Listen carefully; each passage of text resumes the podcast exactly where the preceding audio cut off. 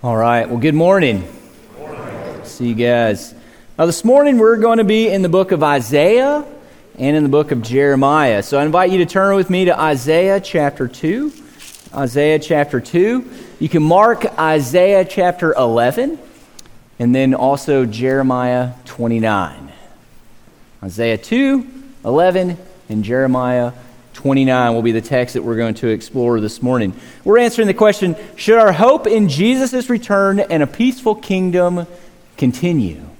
Should our hope in Jesus' return and peaceful kingdom continue? This is our last, uh, or my last message in this particular series, Christmas Reveals. Um, and so this will get us into the new year here with today's message and hopefully launch us into 2020 together as a church. So let's go to the Lord in prayer and then we'll dive into the message this morning. God, we thank you for this opportunity to gather together once again as a church uh, this Sunday and to come and, and to worship you, God, uh, to sing praises to your name, and now to open your word. And God, as we do this, uh, as we hear today's message, would you give us hope? Would you give us peace and joy as we enter into a new year? Would you help us to apply the ideas from your text today to our life? In this we pray in Jesus' name. Amen. Well, I can't believe it, but 2019 is over. 2020 has begun. And while that is exciting, while I look forward to what the Lord is going to do this next year in, in the life of my family, in the life of this church, in the life of this community, uh, it means that another Christmas has coming on without Jesus returning. I mean, over 2,000 years ago, Jesus was born as a little babe in a manger, and, and he's yet to return as a conquering king as he has, has promised to do. And Jesus' delay may make it hard for you to keep believing. It may make it hard for you to, to believe that he is going to return, that he is going to set everything right, especially given the recent headlines. I mean, just last week, a, a gunman entered into a church. We have Jews who are being targeted in New York. We have several Christians overseas who jailed, some even killed for their faith. The world in which we live is, is clearly not heaven. I mean, fear and oppression, war, injustice, sickness, disease, death, all of these things are things that we face on a daily basis. Yet Scripture gives us a promise. Scripture promises that a perfect future kingdom awaits those who believe in Jesus as their Lord and as their Savior. In Isaiah, he paints an amazing picture for us of the kingdom to come in chapter 2 and chapter 11 of his text. And so if you look at chapter 2 with me, beginning in verse 2, Isaiah says this It shall come to pass in the latter days that the mountain of the house of the Lord shall be established as the highest of the mountains, and shall be lifted up above the hills, and all the nations shall flow to it. And many people shall come and say, Come, let us go up to the mountain of the Lord, to the house of the God of Jacob, that he may teach us his ways, and that we may walk in his paths. For out of Zion shall go the law, and the word of the Lord from Jerusalem. And so we see here that, that Jesus is going to reign. Jesus is going to rule over all of this world. Jesus is going to also teach the nations. We see there that he is going to teach the people. And these people are not going to run from Jesus' teaching. These people are going to run to Jesus' teaching. We are going to want to hear what Jesus has to say, and we are going to apply his teaching to our life. And along with Jesus reigning and ruling, along with, with the teaching that Jesus is going to provide for the whole earth, we also see that there's going to be peace. Look at verse 4. He shall judge between the nations and shall decide disputes for many people. And they shall beat their swords into plowshares and their spears into pruning hooks. Nation shall not lift up sword against nation, neither shall they learn war anymore. There is going to be peace we see here that, that instruments of war, swords and spears, they're literally going to be turned into instruments of agriculture. There will be peace. Jesus will bring about this peace between nations. But peace between nations is not all that's going to exist. Turn over to Isaiah chapter 11 with me. Look at what he says in verse 6. And as we read through this, I mean, notice how none of these things would take place today. The wolf shall dwell with the lamb, and the leopard shall da- lie down with the young goat, and the calf and the lion and the fattened calf together. And a little child shall lead them. The cow and the bear shall graze. Their young shall lie down together, and the lion shall eat straw like the ox. The nursing child shall play over the hole of the cobra, and the weaned child shall put his hand on the adder's den. They shall not hurt or destroy in all my holy mountain, for the earth shall be full of the knowledge of the Lord as the waters cover the sea. So we see that there's going to be peace in creation. I mean, things that would never take place. I mean, the wolf and the, and the lamb, they're not dwelling together. The wolf is trying to, to eat the lamb. You would never allow your kid, your baby, to play near a poisonous snake's hole. I mean, none of these things would ever take place at all in this world. Jesus will come and he will create the world anew. The world in which it was literally designed to, uh, in a way, it was designed to operate in the beginning. Jesus will come and there will be peace. And there will be peace, he says here at the end of verse 9, because the earth shall know the knowledge of the Lord. Everybody in this world will know the knowledge of God. Everybody in this world will see Jesus as King, will see Jesus as Lord. Everyone will submit to that. Everyone will submit to his teaching. And everyone will live in accordance with his will. This is an amazing world in which Isaiah pictures for us here. A world I know that, that I long for, a world that I know that, that many of you probably long for, a world with no sickness and no death, no disease, no war, no oppression, no injustice. A world where everything is operating in the way that God has originally designed for it to operate. A world that has not been affected by the fall, but has been created anew. I know that I long for this world. I know that you long for this world. I know that the world longs for this world a world that is perfect and perfectly ruled by a perfect creator. And while this is the world that many of us long for, we have to wonder I mean, will this world ever happen? Jesus came to this earth over 2,000 years ago. 2,000 years have passed since Jesus' first sermon where he said, Repent, for the kingdom of heaven is at hand. Will that kingdom ever come? Will what we read about here in the book of Isaiah ever happen? Will we ever experience a world of peace? Well, the answer is yes, but not yet. And you can think of it like this on June 6, 1944, more than 160,000 Allied troops landed along a 50 mile stretch of beach in France. Beach that was heavily fortified by the Nazis.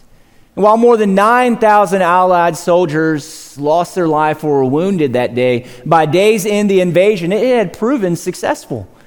A foothold was gained in Europe, and over 100,000 soldiers began the hard, slow slog across Europe to victory over Adolf Hitler's army. And once this battle was won there on the beaches that day, I mean, there was, there was little doubt that the Germans were going to be defeated. And those in the prison camps, those in the cities that had been, that are occupied by the Nazis, I mean, they knew that that was going to take place. They began to feel a sense of, of hope. But, but while they felt this sense of hope, they were, not to, they were not able to experience victory. They were not able to experience freedom that day. There was still oppression. There was still death that took place after that. And they waited. And they waited expectantly until finally, almost a year later, Victory Day came. And the Nazis were defeated. May 1945. And just as those who lived in those cities, those who were in those prison camps, felt that tension, felt that tension of hope, felt that tension of, of coming freedom. We feel that tension of hope. We feel that tension of coming freedom as we live in between D Day, Jesus' death and burial and, and resurrection and his ascension, and Victory Day when Jesus is going to finally return. We live here in this in between, and the same tension that they felt is the same tension that we feel now as we long for, for victory to come, as we long for our Savior to come and set everything right, A tension that one author captures well when he says the kingdom of God is both the foundation of the church and the goal of the world. Therefore, we have and we hope, we give thanks, and we sigh for more. Isaiah's picture will become a reality one day, but we have to remember that that is a picture of the world to come. Right now, we live in the already not yet. Right now, we live in the in between, a, a, time where we can taste victory, a time where, where our hope is palpable, where, where we know that Jesus is going to return, but yet he hasn't yet. Now, you might be thinking, well, how can you be so sure of that? I mean, you seem pretty sure, you seem pretty confident that Jesus will return. How can we be so confident? Well, I believe that we can be confident that Jesus will return because our God is a promise keeping God. He kept his promise to Adam and Eve, to Noah, to Abraham, to David, to, to deal with the problem of sin, to send a Messiah, to, to establish a throne forever. He has kept this promise and he has orchestrated event after event after event over millennia in order to make this come about. And so we know we can be confident in Jesus' return because we have a promise keeping God. And not just that, that Jesus is going to return one day, but that Jesus is going to return and he is going to defeat evil. He is going to set up his kingdom, his perfect kingdom in this world. And the picture that we read about in Isaiah will become a reality. We can take that promise to the bank. Thinking about the world in which we live, how sinful it is, it might tempt you. It might tempt you to lose hope, to lose hope in God's promise. But we serve. We serve a mighty, sovereign God. We serve a promise keeping God. We serve a holy God. And He will bring about His promises. What we read about will take place. I think we can take that to the bank. But here's the thing we are living, we aren't living in the fullness of the kingdom now. There isn't peace in this world now. We are living in the in between. We are living in this time of tension between Jesus' ascension and Jesus' return. And so we have to ask well, well, how do we live now? How do we live in the in between? Well, I believe as we live in the in between, we should live in a way that, that where we work to bring about change. And you might be thinking, well, work to bring about change. I mean, why are we going to work to bring about change? I mean, you're saying that this world in which we are living now is just temporary.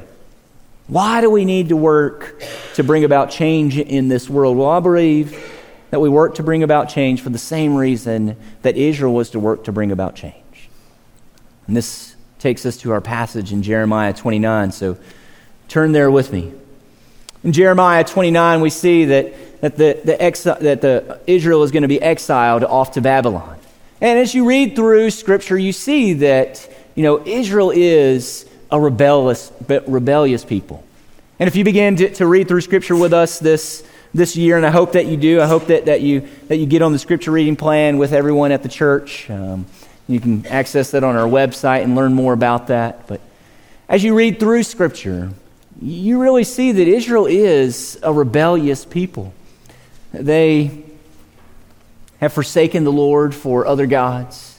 They trust in other nations to provide for them. They don't run to God. They don't worship Him in the way that, that He wants them to worship Him. They are an unfaithful people, and because of their unfaithfulness, because of their idolatry, God has sent them into exile to Babylon. Now, at this time, when, when this is happening, some false prophets came. And some false prophets said, Yes, we are going into exile, but we're going to come back in just a few short years, so don't worry about it. You'll be back here soon. But Jeremiah comes, that, you know, God sends Jeremiah on his behalf, and he says, I want you to tell the people something different. I want you to tell the people that you're not going to come back in just a few short years, you're going to be there for 70 years. A generation would come and go, sons and daughters would be born. They will be given in marriage. Life would go on. You will be there for 70 years. And while you're there, I don't want you to live as a traveler. I want you to take root.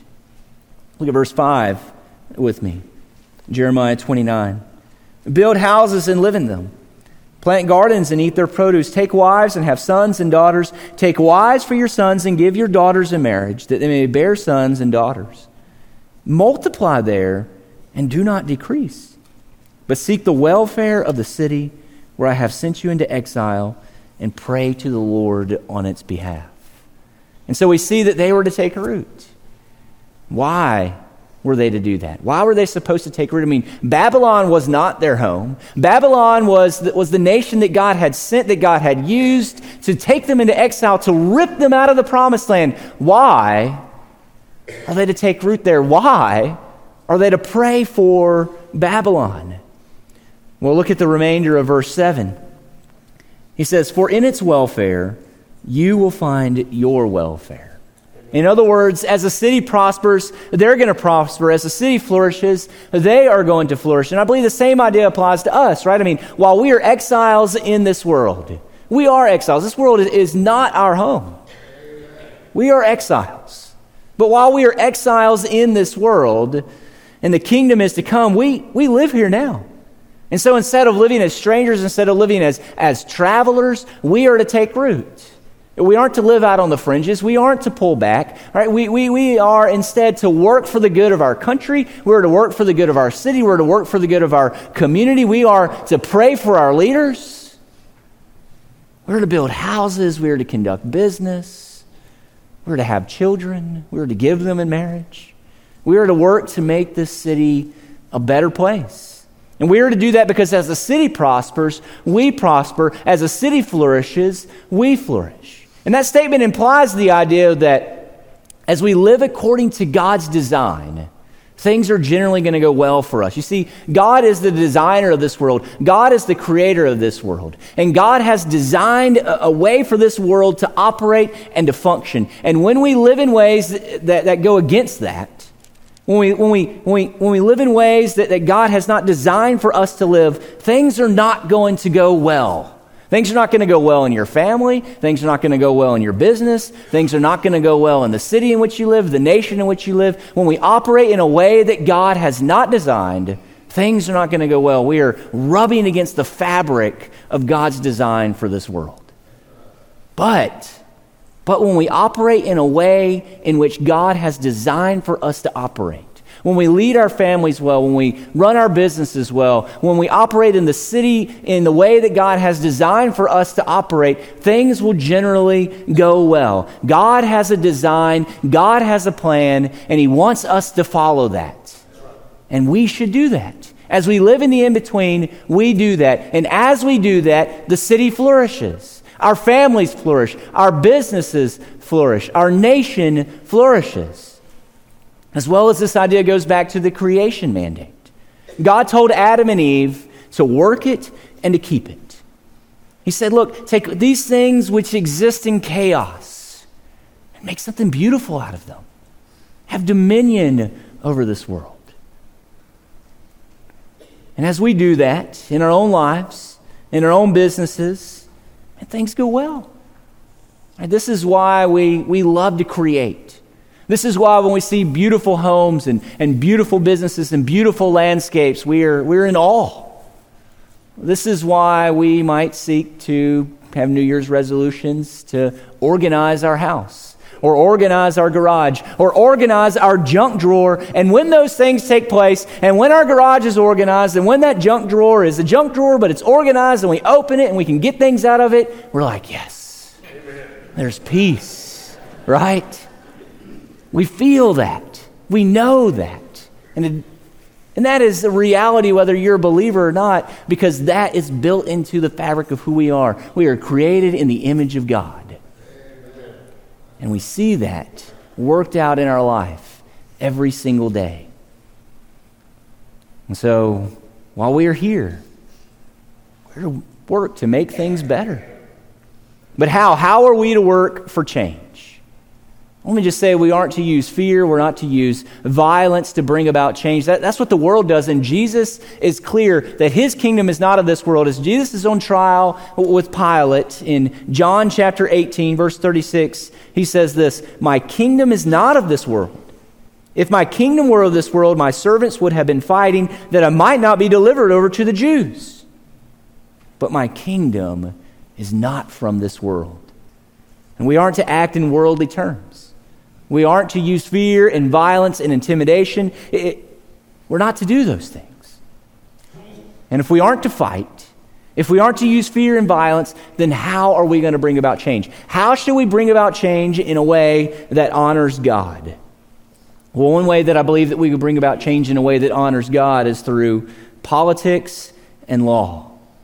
Here's what one theologian says True justice exists only in the society of God, and this will be truly fulfilled only after the judgment. Nevertheless, while no society on earth can fully express this justice, the one that is more influenced by Christians and Christian teaching will more perfectly reflect a just society. For this reason, Christians have a duty towards government. You see what he's saying? Politics and laws have a huge influence on our society. They're not going to solve all of our problems. No, not at all. They will not solve all of our problems, but they have a huge influence on our society. Laws express moral beliefs and judgments. They tell citizens what our society ought to value, what our society ought to condemn, what is worthy of our respect, and what we should approve of and what we should disapprove of. Think about the states that have, you know, legalized marijuana. You know, this was not a law. This was not something that was illegal in the past. Several states have now taken on to this because they want the, the money from it. They want the tax money from it, the capital from it, even though it's creating a ton of different issues in, in their states. But think about that. Think about the citizens in those states. Many people in those states probably at this moment, you know, are divided, you know, see that, that this is not something that they should do, that this is morally wrong for us to, to, to use and abuse drugs. But think about 50 years from now. A generation comes and goes. What are they going to think? If they look at the law of the land, at least in their state, they're going to think that it's okay for them to do that. You see, laws teach, laws express morals. It tells us what we should approve of and, and disapprove of. So we can't neglect the importance of politics and laws. They, they shape they influence our moral lives. When there's an election, we, we should know what's happening. We should be aware of the issues. We should educate our family and, and, our, and our friends. We should, we should vote. We should encourage others to do the same. And maybe even for some of us, we should get into politics and lawmaking. We need good, solid Christian people in those positions, in that sector, for this very reason. One other way that we can bring about change is by truly living as disciples of Jesus. Several years ago, I was having a conversation with a friend at Starbucks, and, and this guy had been through some difficulties in his life, and, and God had really been working on him and, and shaping him and growing him and, and really changing him as a disciple. And as we sat there and we talked, as we did often, he said, What if the world saw Jesus' disciples actually living out their calling? What if the world really saw that? They saw true disciples living out their calling. What kind of impact do you think that we would have on our families, our cities, our community, our nation? What kind of impact would we have there? I mean, think about the witness that would take place. As the power of the gospel is shaping us and, and changing us. Think about the change that, that we could bring as we, as we truly live that out. Think about the difference that we would be able to make just by living according to God's word and God's will. Now, you may be thinking, well, well, haven't we already tried that, right? I mean, uh, this nation was founded by Christian men on, on Christian principles, and I would say, well, that's partly true. I mean, certainly that, that, that is partly true, but, but in some sense, we don't really live out our calling as Christians on an everyday basis. Not all of those who would claim to be disciples of Jesus are, are truly living as Jesus would have them to live. They're not living according to God's will and God's way. And that hinders our witness in the world. That, that hinders the example that, that we are supposed to bring to others. That keeps us from being a light to this world when we don't really live out our calling as Jesus has called us. When we allow our own preferences and our own desires and our own will and our wants to get in the way. When, when, our, when our sinful nature begins to take over and we run after idols. We do things to people that are not loving and caring. When all of that stuff takes place and the world looks in, they see these people don't live any different than me. Why would I want to follow Jesus? He hasn't changed them at all. See, cultural Christianity at times has, has taken a stronghold in this country. And we think, well, it's just the right thing to do to be a Christian. It's just the right thing to do to, to come to church. But then when you look at other nations, particularly the nation of China, and, and you see that the church is, is growing, that there is a revival in the land, despite the government trying to do all that they can to squash that. People were coming to Christ in leaps and bounds. Because those Christians know that it is a life and death matter. They know that if they're going to say that they are a believer, they're going to face backlash. But they're going to go forward with it anyways because they see that Jesus truly is the Savior. They see that He truly does provide them with hope. They see that Jesus truly is going to come back and establish the kingdom that Isaiah speaks about that God's word proclaims and that God promises will take place. And those around them see the commitment that they have made. They see them walking that out in their life every single day. And they're like, what do those people have that I don't? What is causing them to do that? Why are they living differently? So think about the impact. What if the world saw Jesus' disciples actually living out their calling? Another way that we can bring about change is by living, uh, is by preaching the gospel. And I left this one for last because I believe it is the most important, right? I mean, while laws are going to influence, laws are going to constrain, examples are powerful. What truly brings about change is the gospel driven into our hearts by the Spirit. And the heart that I'm talking about here is not, you know, the inner organ. When the Bible talks about the heart, the Bible talks about our will, our wants, our desires, so that, so that when David prays in Psalms 51.10, create in me a clean heart, O God, and renew a right spirit within me, he's not saying, God, literally open up my chest cavity and put another heart in me. He is saying, change my will, change my desires, change my spirit, so that they might be in line with yours, so that I might follow you. And that's what it takes for us to be truly changed. We must have the Spirit drive the gospel message, the good news that Jesus has come and that Jesus has died for us and that Jesus has resurrected. And we, if we believe in that, then we can have life, we can experience resurrection, we can experience the kingdom to come. When we believe that, true change will take place in our hearts. True change will take place in the hearts of those around us. And so, as we preach the gospel to others, and as the Spirit drives the gospel into their hearts, so that they see that Jesus is valuable, so that see that Jesus is their Savior, change will begin to take place. It is inevitable in that person, it can't stop from happening. They will become believers, and they will be changed. And those around us in our communities, as they believe in Jesus, will experience change. And so, as the Christmas season passes, as the new year begins, don't, don't grow discouraged. Jesus is coming back. Remember that. Continue to hope in that. Continue to dream of the world to come because our hope will come, become a reality one day. And as we live in the in between, Work to make this world a better place. Work for the good of our cities. Work so the lost might experience the same hope that you experience.